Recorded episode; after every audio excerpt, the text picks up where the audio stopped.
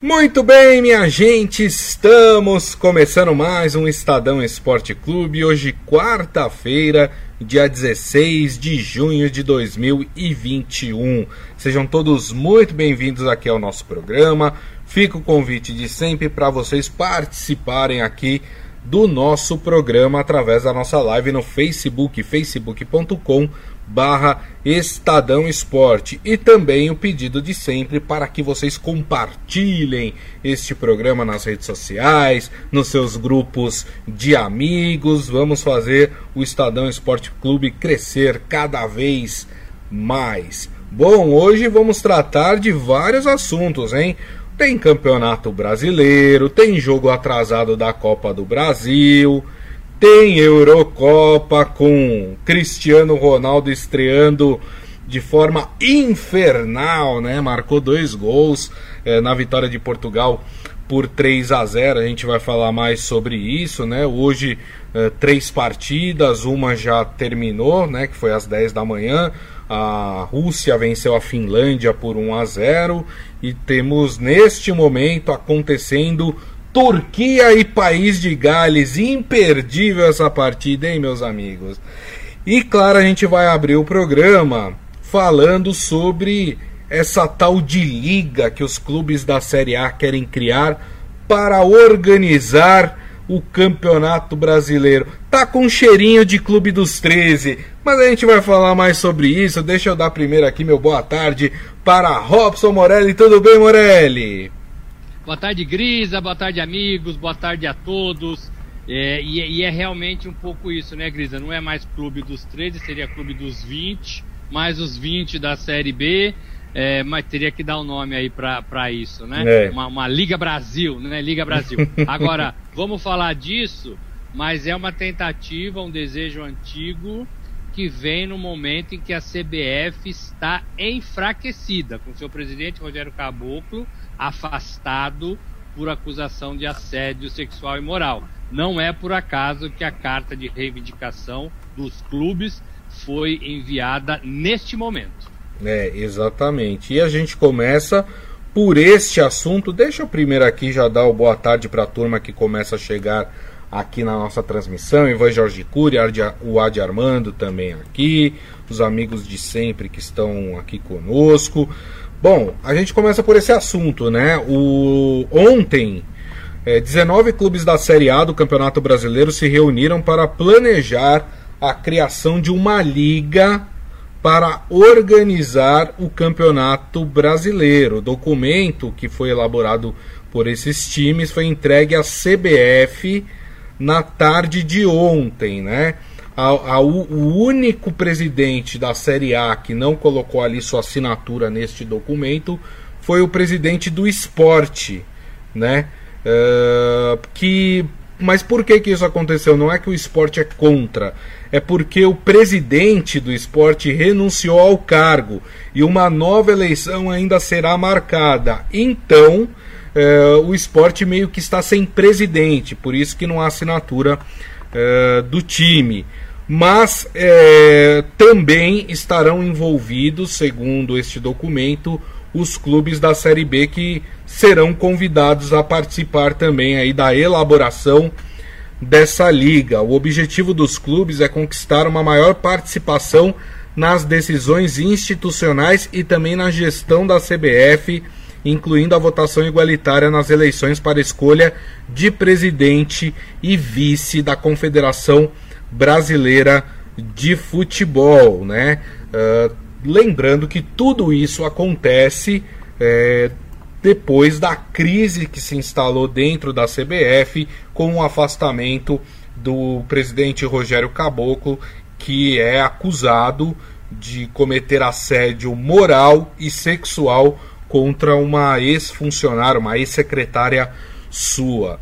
E aí, Morelli, como é que você vê a criação dessa liga que teria como uma das funções a organização do Campeonato Brasileiro? Gente, eu acho que é um passo muito importante para reorganizar o futebol do Brasil. Não é só o Campeonato Brasileiro, é reorganizar o futebol do Brasil. Tem muitas coisas para serem ditas sobre isso. Primeiro, não é por acaso que a liga é é entregue, né? O pedido de liga é entregue na CBF agora.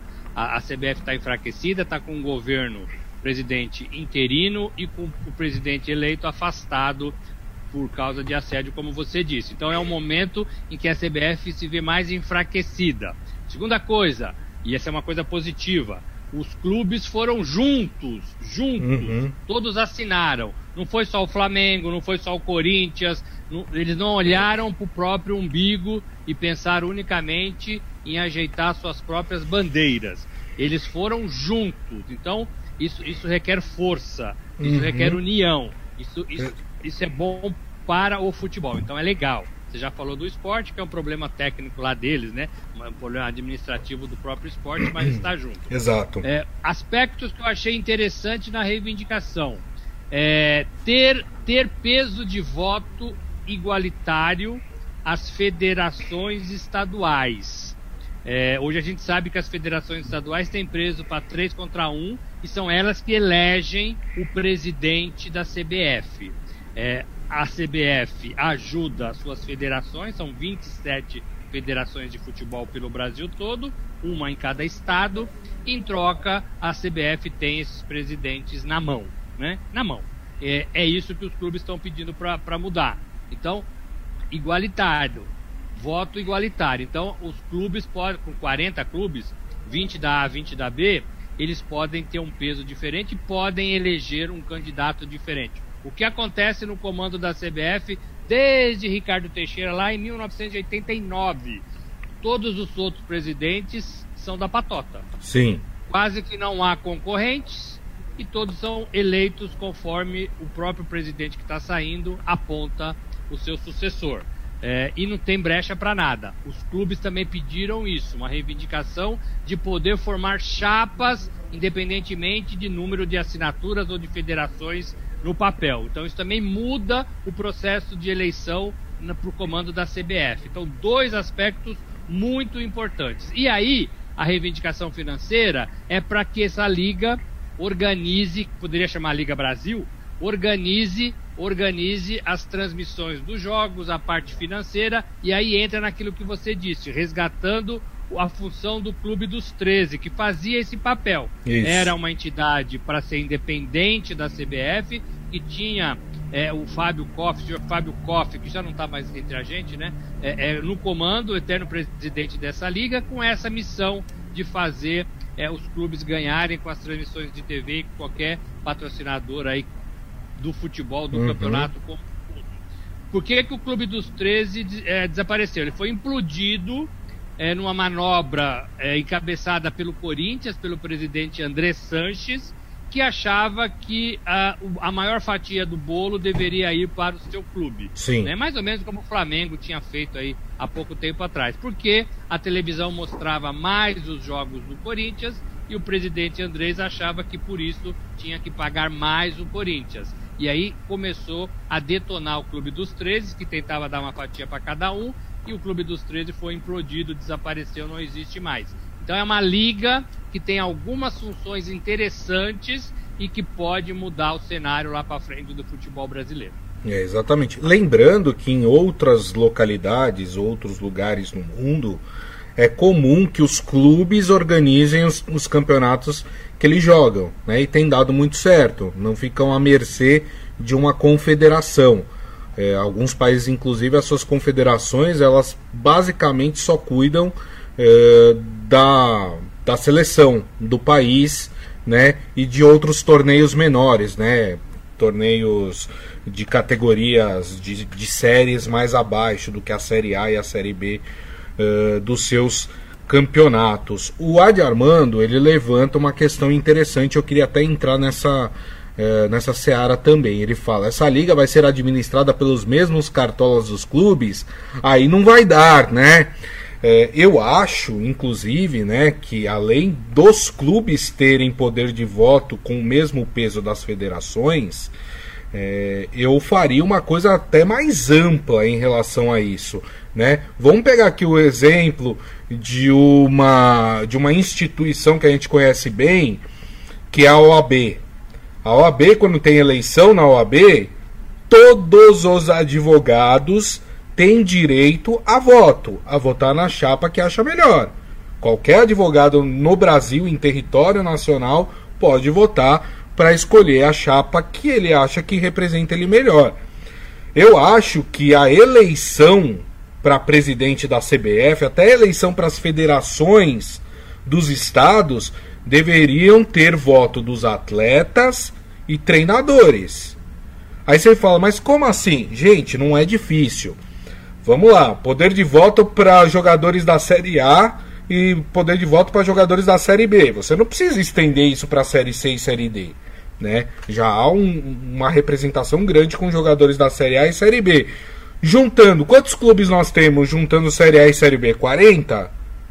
É difícil arrumar 40 urnas e, e por uma em cada clube para que as pessoas votem ali no dia? Acho que não é difícil fazer isso, né? Muito simples, não precisa nem ser voto eletrônico, pode ser voto no papelzinho, manual, né? Super rápido, a contagem também é rápida, né? Então eu acho que além dos presidentes dos clubes terem voto, eu acho que isso devia ser ampliado até para dar mais lisura ao processo, Morelli.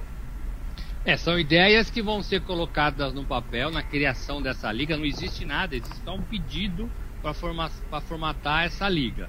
A ideia é um pouco essa mesmo, né? É, é você conseguir fazer uma coisa um pouco mais transparente, mais abrangente, para que não fique na, nas mãos apenas das federações.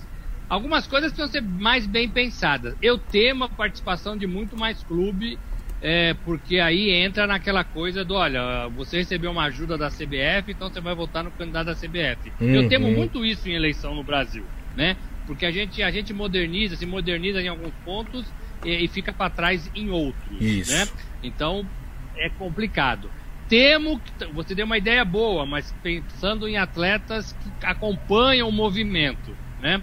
Eu temo que esses atletas nossos, brasileiros, eles estejam tão é, é, é, entendendo o que está acontecendo ou interessados pelo que está acontecendo. Né? Temo isso, teria que melhorar um pouco o entendimento desses nossos atletas. Né? Uhum. Tem pessoas que nem sabem o que está acontecendo. Né? E aí eu acho que não tem condições de votar, é, é porque não sabe o que está acontecendo.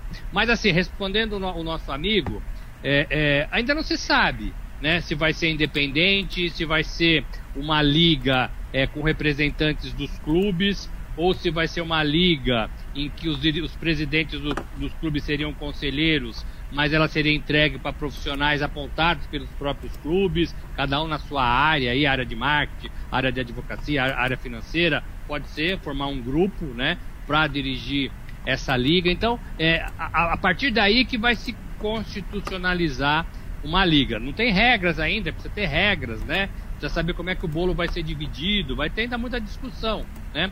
Mas eu acho que é um primeiro passo importante. Vejo, pelo que acompanho, é, que a CBF não vai, não vai oferecer muita resistência à liga. Parece que a CBF também quer é, cuidar apenas das seleções e das seleções de base, né? Da seleção masculina e uhum. feminina e das seleções de base. Parece que é um interesse da CBF nisso também. Tem que ver o din-din, né? Quanto é que perde, quanto é que vai daqui, que sai daqui, que vai para lá. Então tudo isso deve ser analisado. É, e os clubes, neste momento, convidaram a CBF a participar. Mas não quer dizer que seja uma decisão irrevogável. Perfeito. Eles não possam fazer a liga sem a CBF, né? Sem a CBF. E aí eu acho que é interessante. Por enquanto não há nenhum sinal de ruptura com a CBF. E que até seria melhor que não, não, não tivesse. Sim. Né? É, é, mas, se precisar, parece que esses times agora estão mais é, dispostos a romper para fazer essa liga. Uma, um detalhe que pode estar tá pa, pa, passando é, é, despercebido, mas que talvez tenha provocado tudo isso também, Gris, amigos, é aquele vídeo que vazou, eu vi pela ESPN, daquela reunião em que o Caboclo comanda todos os presidentes Sim. dos clubes. Aquilo, aquilo vazou e aquilo foi de uma deselegância muito grande, expondo né, todos os presidentes de clubes expondo os mandos do presidente da CBF. Parecia a cena do filme O Poderoso Chefão, né, Morelli? Exatamente, o jeito que ele fala com os é. presidentes é. de clubes, e a gente pode ter várias críticas aos presidentes de clubes, mas eles são profissionais ou são interessados é, em manter um futebol centenário, Né? Os clubes do Brasil são centenários. E só falando dos times da Série A, tem gente que comanda clube muito interessante, com cabeça muito aberta e a fim de mudar esse Verdade. panorama negativo, né, que se do cartola do futebol brasileiro. Eu por acaso, por acaso eu tô assistindo aquela minissérie da Globo, da Globo, é, é, é, do Castor de Andrade. Do Castor de Andrade, né? E assim, a gente ainda tem muito disso, né? Muito. Não talvez tão escancarado como era o Castor de Andrade, o Bangu, mas a gente sempre teve isso, né? É o bicho, é o presidente que corre atrás de juiz, é o cara que força a barra, é o cara que engana, né? É, é, é, só talvez não seja contraventor ali do jogo do bicho. Mas a gente ainda tem essa figura presente no futebol brasileiro e isso que precisa ser extirpado de uma vez por todas. Deixa eu dar uma boa tarde aqui para o José Carlos Mota, para o seu Hélio Morelli. O pessoal tá meio cético aqui, viu, na nossa live, Morelli.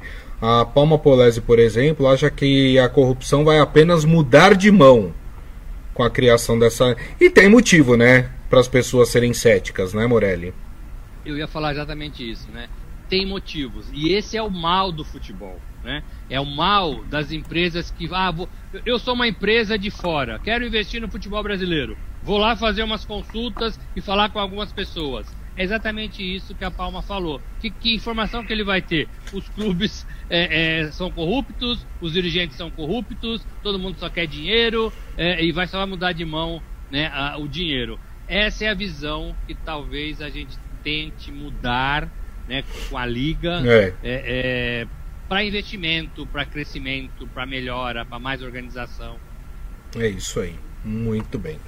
Bom, vamos falar de Campeonato Brasileiro, Morelli? Puxa vida, tava com saudade do Brasileirão. É, rapaz, a gente tá falando só do Brasileirão fora de campo. Vamos entrar em campo, vamos falar dos clubes. Tem rodada hoje do Campeonato Brasileiro. Lembrando que hoje nós temos um jogo isolado da Copa do Brasil, jogo entre Flamengo e Curitiba. Lembrando que eles estão atrasados em relação aos outros. Nós já conhecemos os classificados para a próxima fase da Copa do Brasil, mas faltava desta partida o primeiro jogo em Curitiba, o Flamengo venceu por 1 a 0. Hoje joga no Maracanã e não deve ter muitas dificuldades para classificar, né, Morelli? Mesmo a gente tendo visto zebras acontecerem é, na semana passada, né?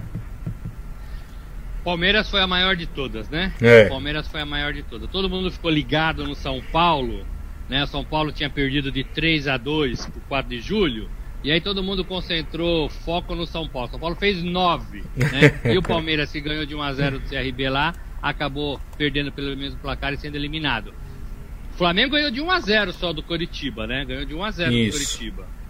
Tem que fazer por merecer, não pode cair nessa armadilha que, que o Palmeiras caiu. Então tem que jogar sério, se puder decidir, decide logo, se puder ampliar a vantagem, amplia logo, porque pode tomar um golzinho, ir pros pênaltis e aí pode ter uma sorte igual a do Palmeiras, que não foi boa, que não foi boa. É. Sou Flamengo, eu acho que o Flamengo ganha. É, é 2 a 0 e, e confirma a sua classificação. É o último time, né? classificado para as oitavas de final da Copa do Brasil. Exato. É, por causa desta partida, né, o Flamengo vai ter mais um jogo adiado no Campeonato Brasileiro o jogo desta rodada em que o Flamengo enfrentaria o Atlético Paranaense na Arena da Baixada.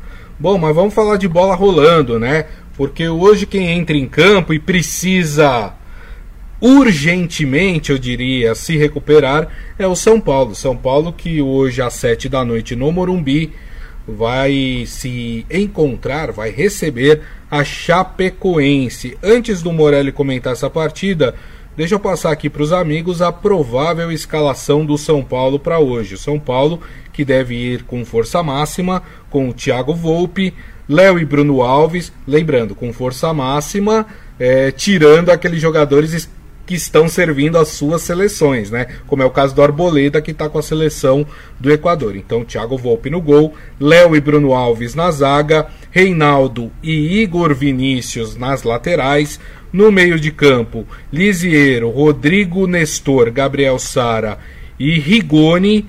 E mais para frente, né, adiantados os centroavantes, Pablo e Luciano Morelli. É, teoricamente, tirando os machucados, né, não é um time ruim, mas também não é um time que vem agradando o, o torcedor pelos resultados, né, e nem pelas apresentações em campo. Aquele 9 a 1 precisa ser esquecido, aquilo para mim foi um jogo muito diferente de um jogo de futebol de primeira divisão. Estamos indo para a quarta rodada do Campeonato Brasileiro e o São Paulo está na zona de rebaixamento com um ponto. Sim. São Paulo, Chapecoense, Grêmio e América. É, o América Mineiro já perdeu o treinador, Lisca foi embora e fez três jogos. É, o, a Chapecoense também e o São Paulo também tem três jogos. Só o Grêmio está com dois, pode sair daí, mas o Grêmio está com zero ponto. É um São Paulo campeão do, do Paulista que não mostra a mesma pegada. E precisa reagir, precisa jogar, né, precisa fazer gols. É, talvez o mais importante agora é vencer. Né? Não é nem jogar bem, nem. É vencer, somar três pontos para sair do buraco. Uhum. Né? E aí o Crespo e o Murici, sobretudo, deve estar tá falando muito sobre esse assunto. Olha, Brasileirão não dá para vacilar. Já é a quarta rodada e a gente está na zona de rebaixamento. Temos que ganhar tudo num jogo teoricamente mais fácil em casa. Então é um pouco esse o clima que o São Paulo tem que encarar essa partida. Essa partida é mais cedo, né? E sete da noite. Isso. É, é, tem que tem que ir para cima, tem que ir para cima. A gente está vendo muitos jogos da Eurocopa, viu da Copa América e a gente tinha esquecido um pouquinho do Brasileirão. Mas estamos indo para a quarta rodada. É. É, é. muito importante que esses times aí mais badalados, São Paulo é um deles, o Grêmio também, é que eles subam na tabela o mais rapidamente possível. Perfeito. E o seu palpite, ó. Não, ó, não vai esquecer o palpite que você deu no Jornal Eldorado, hein, de manhã. Porque você, eu, eu fico te escutando, aí você dá um palpite lá e quando chega na hora do Estadão Esporte Clube você dá um palpite completamente diferente. Aí você aumenta as suas chances de ganhar, tem que dar o mesmo palpite, Morelli. Ô Gris, eu vou, então vou começar a anotar, porque eu dou um palpite tão cedo que depois eu acabo esquecendo que eu falei com o Einstein e com a Carol no, no, jornal, no jornal da manhã do, da Rádio Dourado. É, eu acho que eu falei 2 a 0 São Paulo. Tá, tudo bem. Mas você falou vitória do São Paulo. Eu falei vitória do São Paulo. Tá. Falei 2 a 0 pro São Paulo, que é um placar bom e os três pontinhos ajudam bem o São Paulo. Olha, é, lembrando que é, é, é nós estamos falando da quarta rodada.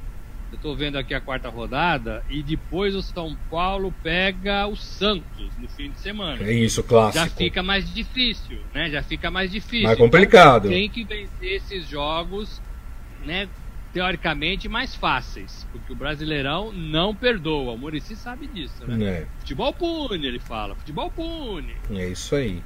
Eu vou seguir o relator. Acho que São Paulo também ganha 2 a 0. O Márcio Simeonato ele fala que a pegada do São Paulo, na opinião dele, é a mesma.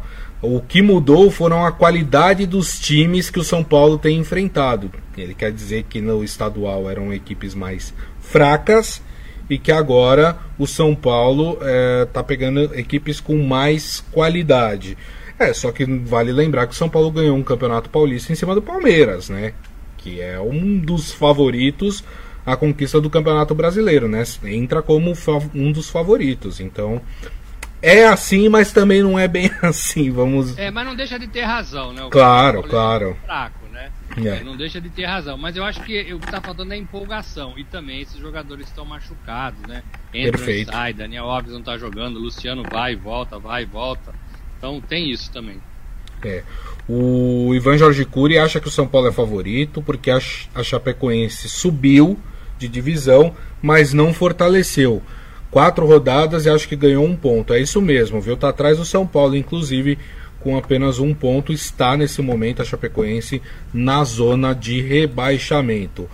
Pela ordem de horário, Morelli, vamos falar do Timão, vamos falar do Corinthians. O Corinthians que hoje tem um compromisso o paulista, né? Vai jogar contra o Bragantino na sua casa, na Neoquímica Arena, às oito e meia da noite. O Corinthians que vem de uma vitória fora de casa contra o América Mineiro. Provável Corinthians antes do Morelli comentar esta partida. O Corinthians deve ir a campo com Cássio, Gil e João Vitor na zaga, Lucas Piton ou Fábio Santos na esquerda, Fagner na direita, o meio de campo composto por Gabriel, Rony e Cantígio e na frente Matheus Vital, Luan e Gustavo Mosquito. Eu, vou, eu, sei que ele não gosta de ser chamado de Mosquito, mas eu vou continuar chamando ele de Mosquito. E esse Difícil esse compromisso do Corinthians, hein, Morelli? Então, assim, seco para vocês, seco para vocês que estão aqui no nosso programa. Quem é melhor, Corinthians ou Bragantino hoje? Eu acho que é o Bragantino. Pois é, eu também acho. Eu não sei o que, que os nossos amigos acham, mas seco, para mim o Bragantino é melhor. Inclusive está mais bem colocado na tabela do Campeonato Isso, Brasileiro. é o sexto colocado com quinto. Colocado. Isso, é, é, o é. sexto colocado com cinco pontos. Então, então assim, seco para mim, eu já falaria que o Bragantino é melhor que o Corinthians. Então, é, já começa a ficar difícil. O Corinthians ainda não ganhou na sua casa. São duas partidas, duas derrotas para o Atlético de Goiás. Então, mas joga em casa, vem de uma vitória e tudo isso ajuda. É, e é um Corinthians que a gente viu aí no papel, eu acho que é o melhor Corinthians que tem. Sim. Né? Eu acho que é o melhor Corinthians que tem. É, e aí o, o, Silvinho vai tentar continuar o seu trabalho para fazer desse, desse grupo um time. Ainda está longe, ainda está longe. Eu acho que assim, do meio campo ofensivo para frente, o Corinthians não funciona. Do meio campo marcador, os volantes para trás, eu acho que o Corinthians está um pouquinho melhor. É, então, o Silvinho já ajeitou do meio campo para trás. Legal, legal. Tá cinco jogos, quatro, legal.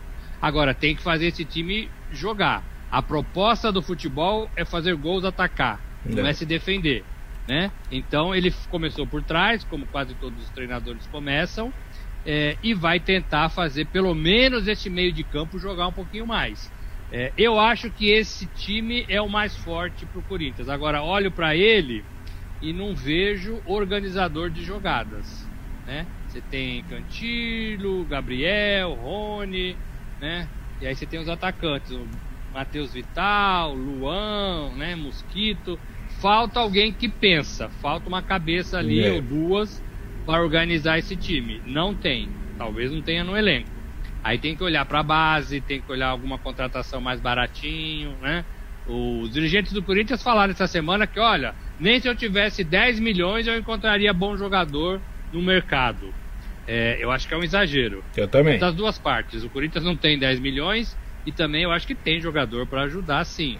Tem, é, tem que procurar, tem que caçar. Agora, o Corinthians bobeia, né? Porque não é agora que tinha que fazer isso, né? Tinha que fazer isso lá atrás. Uhum. Tem que fazer isso no final da temporada, né? Alguém da Série B, alguém dos times paulistas. O Santos fez isso, né? Usando jogadores de, de alguns times do, do, Campeonato Paulista. O Corinthians não fez movimentação nenhuma, nenhuma.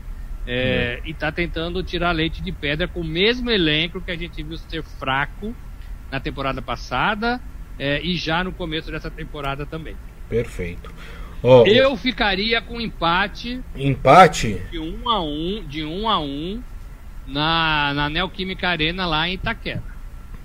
Beleza. Ó, eu já vou dar o meu placar. O José Carlos Mota concorda, acho que o Bragantino é mais é, forte do que o Corinthians.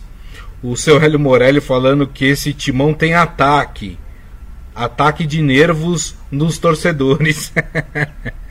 Antigamente tinha o timão ataque de riso, né? Isso, exatamente. É o Márcio Simeonato, né, não perde o seu otimismo. Ele fala: hoje começa a arrancada do Coringão rumo ao oitavo título e sem fax, só para lembrar.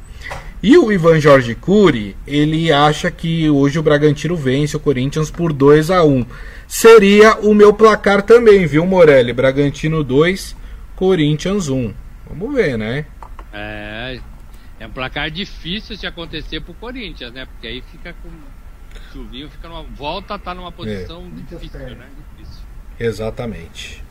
Uh, bom, e o último jogo envolvendo um time paulista hoje acontece no Alfredo Jacone, em Caxias do Sul. Juventude e Palmeiras que jogam às nove e meia da noite. Provável Palmeiras para esta partida, lembrando que o Palmeiras tem vários desfalques de jogadores que estão com suas respectivas seleções. Então o Palmeiras deve ir a campo com Jailson, Renan e Luan na zaga. É, aí nas laterais, Vitor Luiz e Mike ou Marcos Rocha. No meio de campo, Felipe Melo, Rafael Veiga e aí há uma dúvida, ou Gustavo Scarpa ou Gabriel Menino. E na frente, Breno Lopes, Luiz Adriano e o Rony. E esse Palmeiras, hein, Morelli, que precisa voltar a ganhar a confiança do seu torcedor? Todo mundo devendo, né? Todo mundo ali que se cantou devendo, né? Jailson tá no gol porque o Everton tá na seleção, né? É... E é talvez o melhor time aí também que o Palmeiras tem? Não, tem muita gente fora, né? O Gomes está fora, é, é, o Vinha tá, Vinha fora. tá fora. Isso. É, o Vitor Luiz, ele, ele eu não gosto muito dele não, para falar a verdade. Ele, eu acho que ele erra demais. Uhum. É, eu não sei se é falta de confiança. Ele até faz algumas boas jogadas, mas ele na, no setor defensivo ele deixa muito a desejar, deixa muito a desejar. É, e aí você tem o Felipe Melo, que eu já não sei, olha o que eu tô falando, eu já não sei se ele suporta 90 minutos de uma partida mais.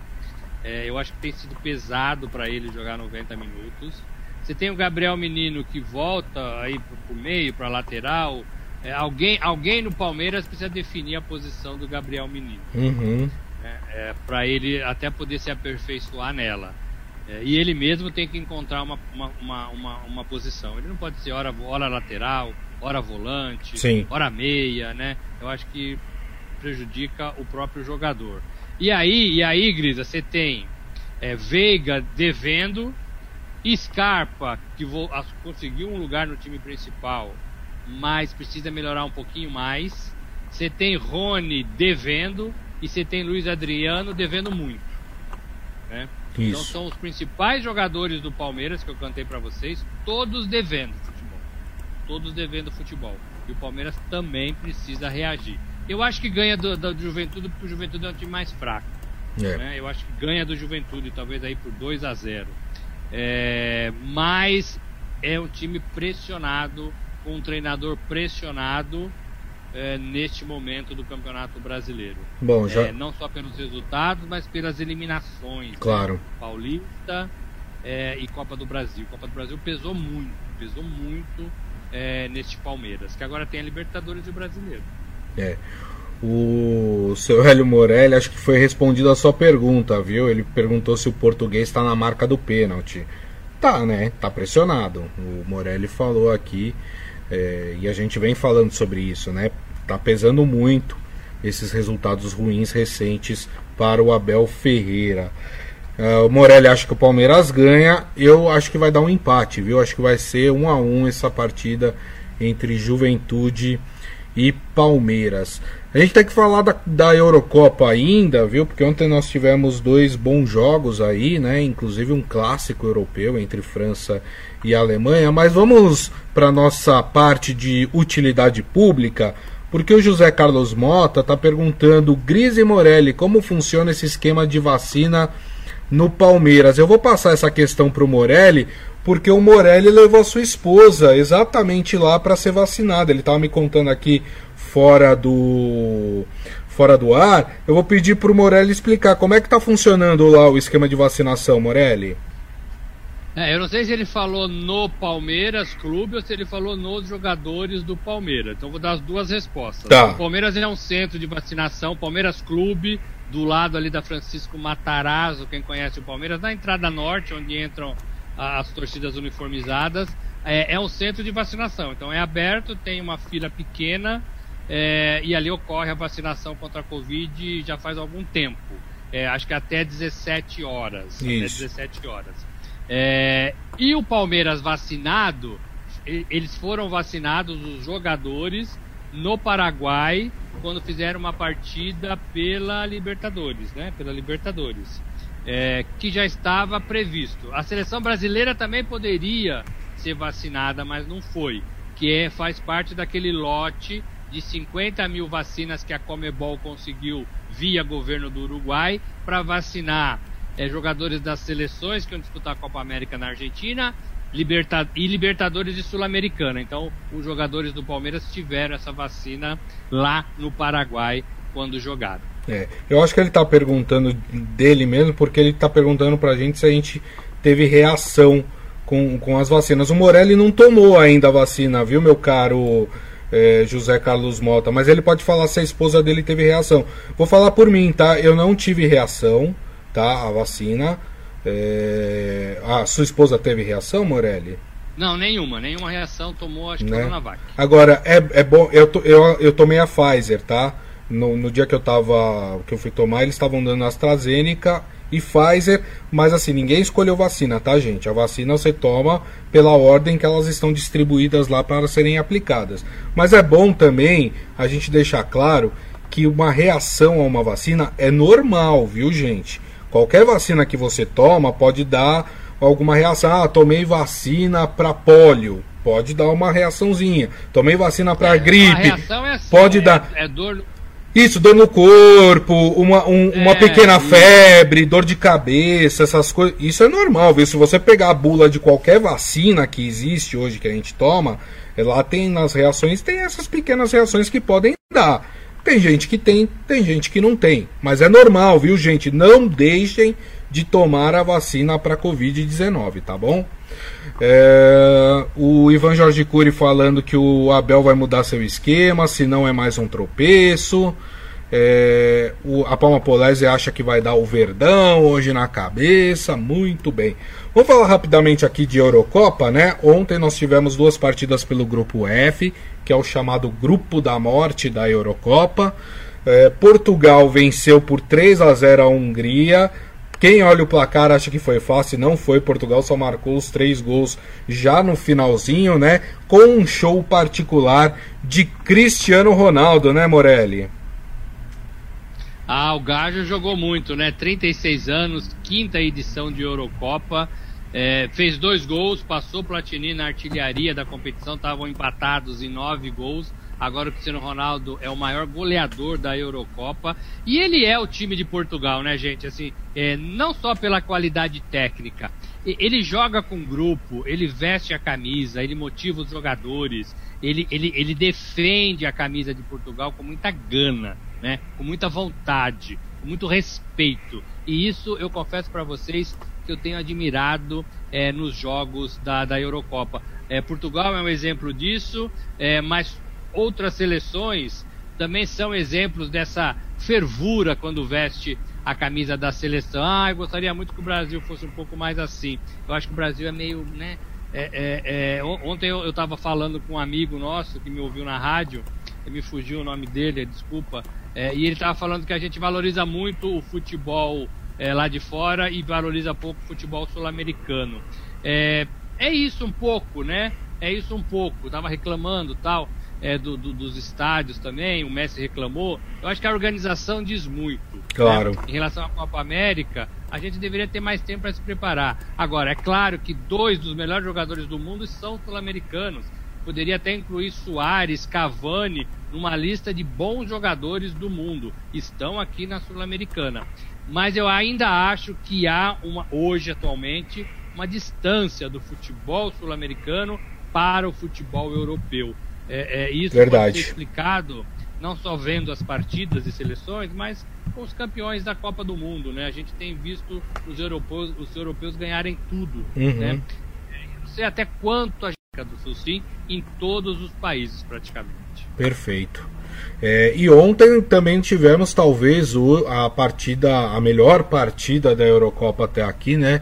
O, talvez a partida mais aguardada desta primeira rodada da, da Eurocopa, que foi o encontro entre França e, e Alemanha. A França acabou ganhando de 1 a 0 e ficou muito claro que hoje existe uma diferença de qualidade entre as duas seleções. A França é melhor do que a Alemanha. A França, inclusive, é tida aí como a grande favorita a conquistar essa Eurocopa, né, Morelli? É isso mesmo, de bons jogadores. Até o Griezmann joga na seleção da França, né? No Barcelona ele não vai muito Não. bem, né? Mas ele é muito interessante na seleção da, da França. É, é, e, é, e é um time que já está junto há algum tempo. A, a Alemanha passa por uma reformulação, por uma despedida do Joaquim Ló. Então tudo isso pesa um pouco nesse, nesse momento, né, Grisa? Mas para mim a França é, é um dos melhores times da Europa hoje, atual campeão do mundo, né? E estou muito empolgado com essa seleção da Itália. Quero ver um pouquinho mais. Ainda é cedo, mas a Itália é sempre a Itália, é sempre a azurra, né? Exatamente. É, Azurra que joga hoje, né, às quatro da tarde contra a Suíça. Lembrando que a Itália ganhou sua primeira partida contra a Turquia, né, e a Suíça empatou a sua partida contra o país de Gales. Neste momento jogam pelo mesmo grupo Turquia e País de Gales. A partida está 0 a 0 e pela manhã nós tivemos um jogo do grupo B entre Finlândia e Rússia. A Rússia ganhou por 1 a 0, né? O outro jogo desse grupo só na quinta-feira entre Dinamarca do Eriksen, né? É, que teve aquele problema na, na primeira rodada, que vai enfrentar outra favorita aqui ao título da Eurocopa, que é a Bélgica. Mas hoje a expectativa é para a Itália, né? Itália e Suíça, Morelli. Quatro da tarde. Itália e Suíça. O que, que tem de bom na Suíça, Grisa? Na Suíça, ah, chocolate, Suíça? né? Chocolate e relógio, né, Grisa? É um jogador mais. Ah, é, é, né? que, é, que, é que nós, Morelli, de, deixa eu explicar para as pessoas. Nós somos de camadas sociais diferentes. O Morelli já pensa nos relógios não, caríssimos não. da Suíça. Eu tô pensando no chocolatinho por enquanto, né? tô Mas brincando, tô brincando. Suíça, eu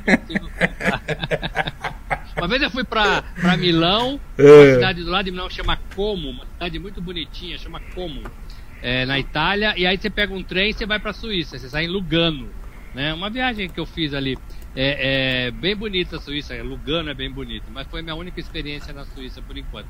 É, eu acho que a Suíça joga um futebol retrancadinho, fechadinho e vai dar muito trabalho para a Itália. E vai ser um bom teste é, é para furar essa, essa, essa defesa Suíça. Minha, minha expectativa. Por isso que eu acho que a Itália ganha de 1 a 0. Mas é um bom teste sim.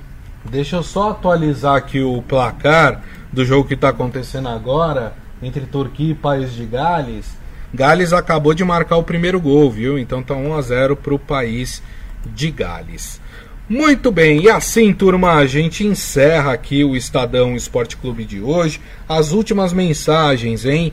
O José Carlos Mota agradecendo aí o, que ele perguntou pra gente sobre a vacina. Imagina, tamo junto. E acha que o Palmeiras ganha hoje. E a Palma falando, eu disse que é verde na cabeça, mas os dois times são verdes.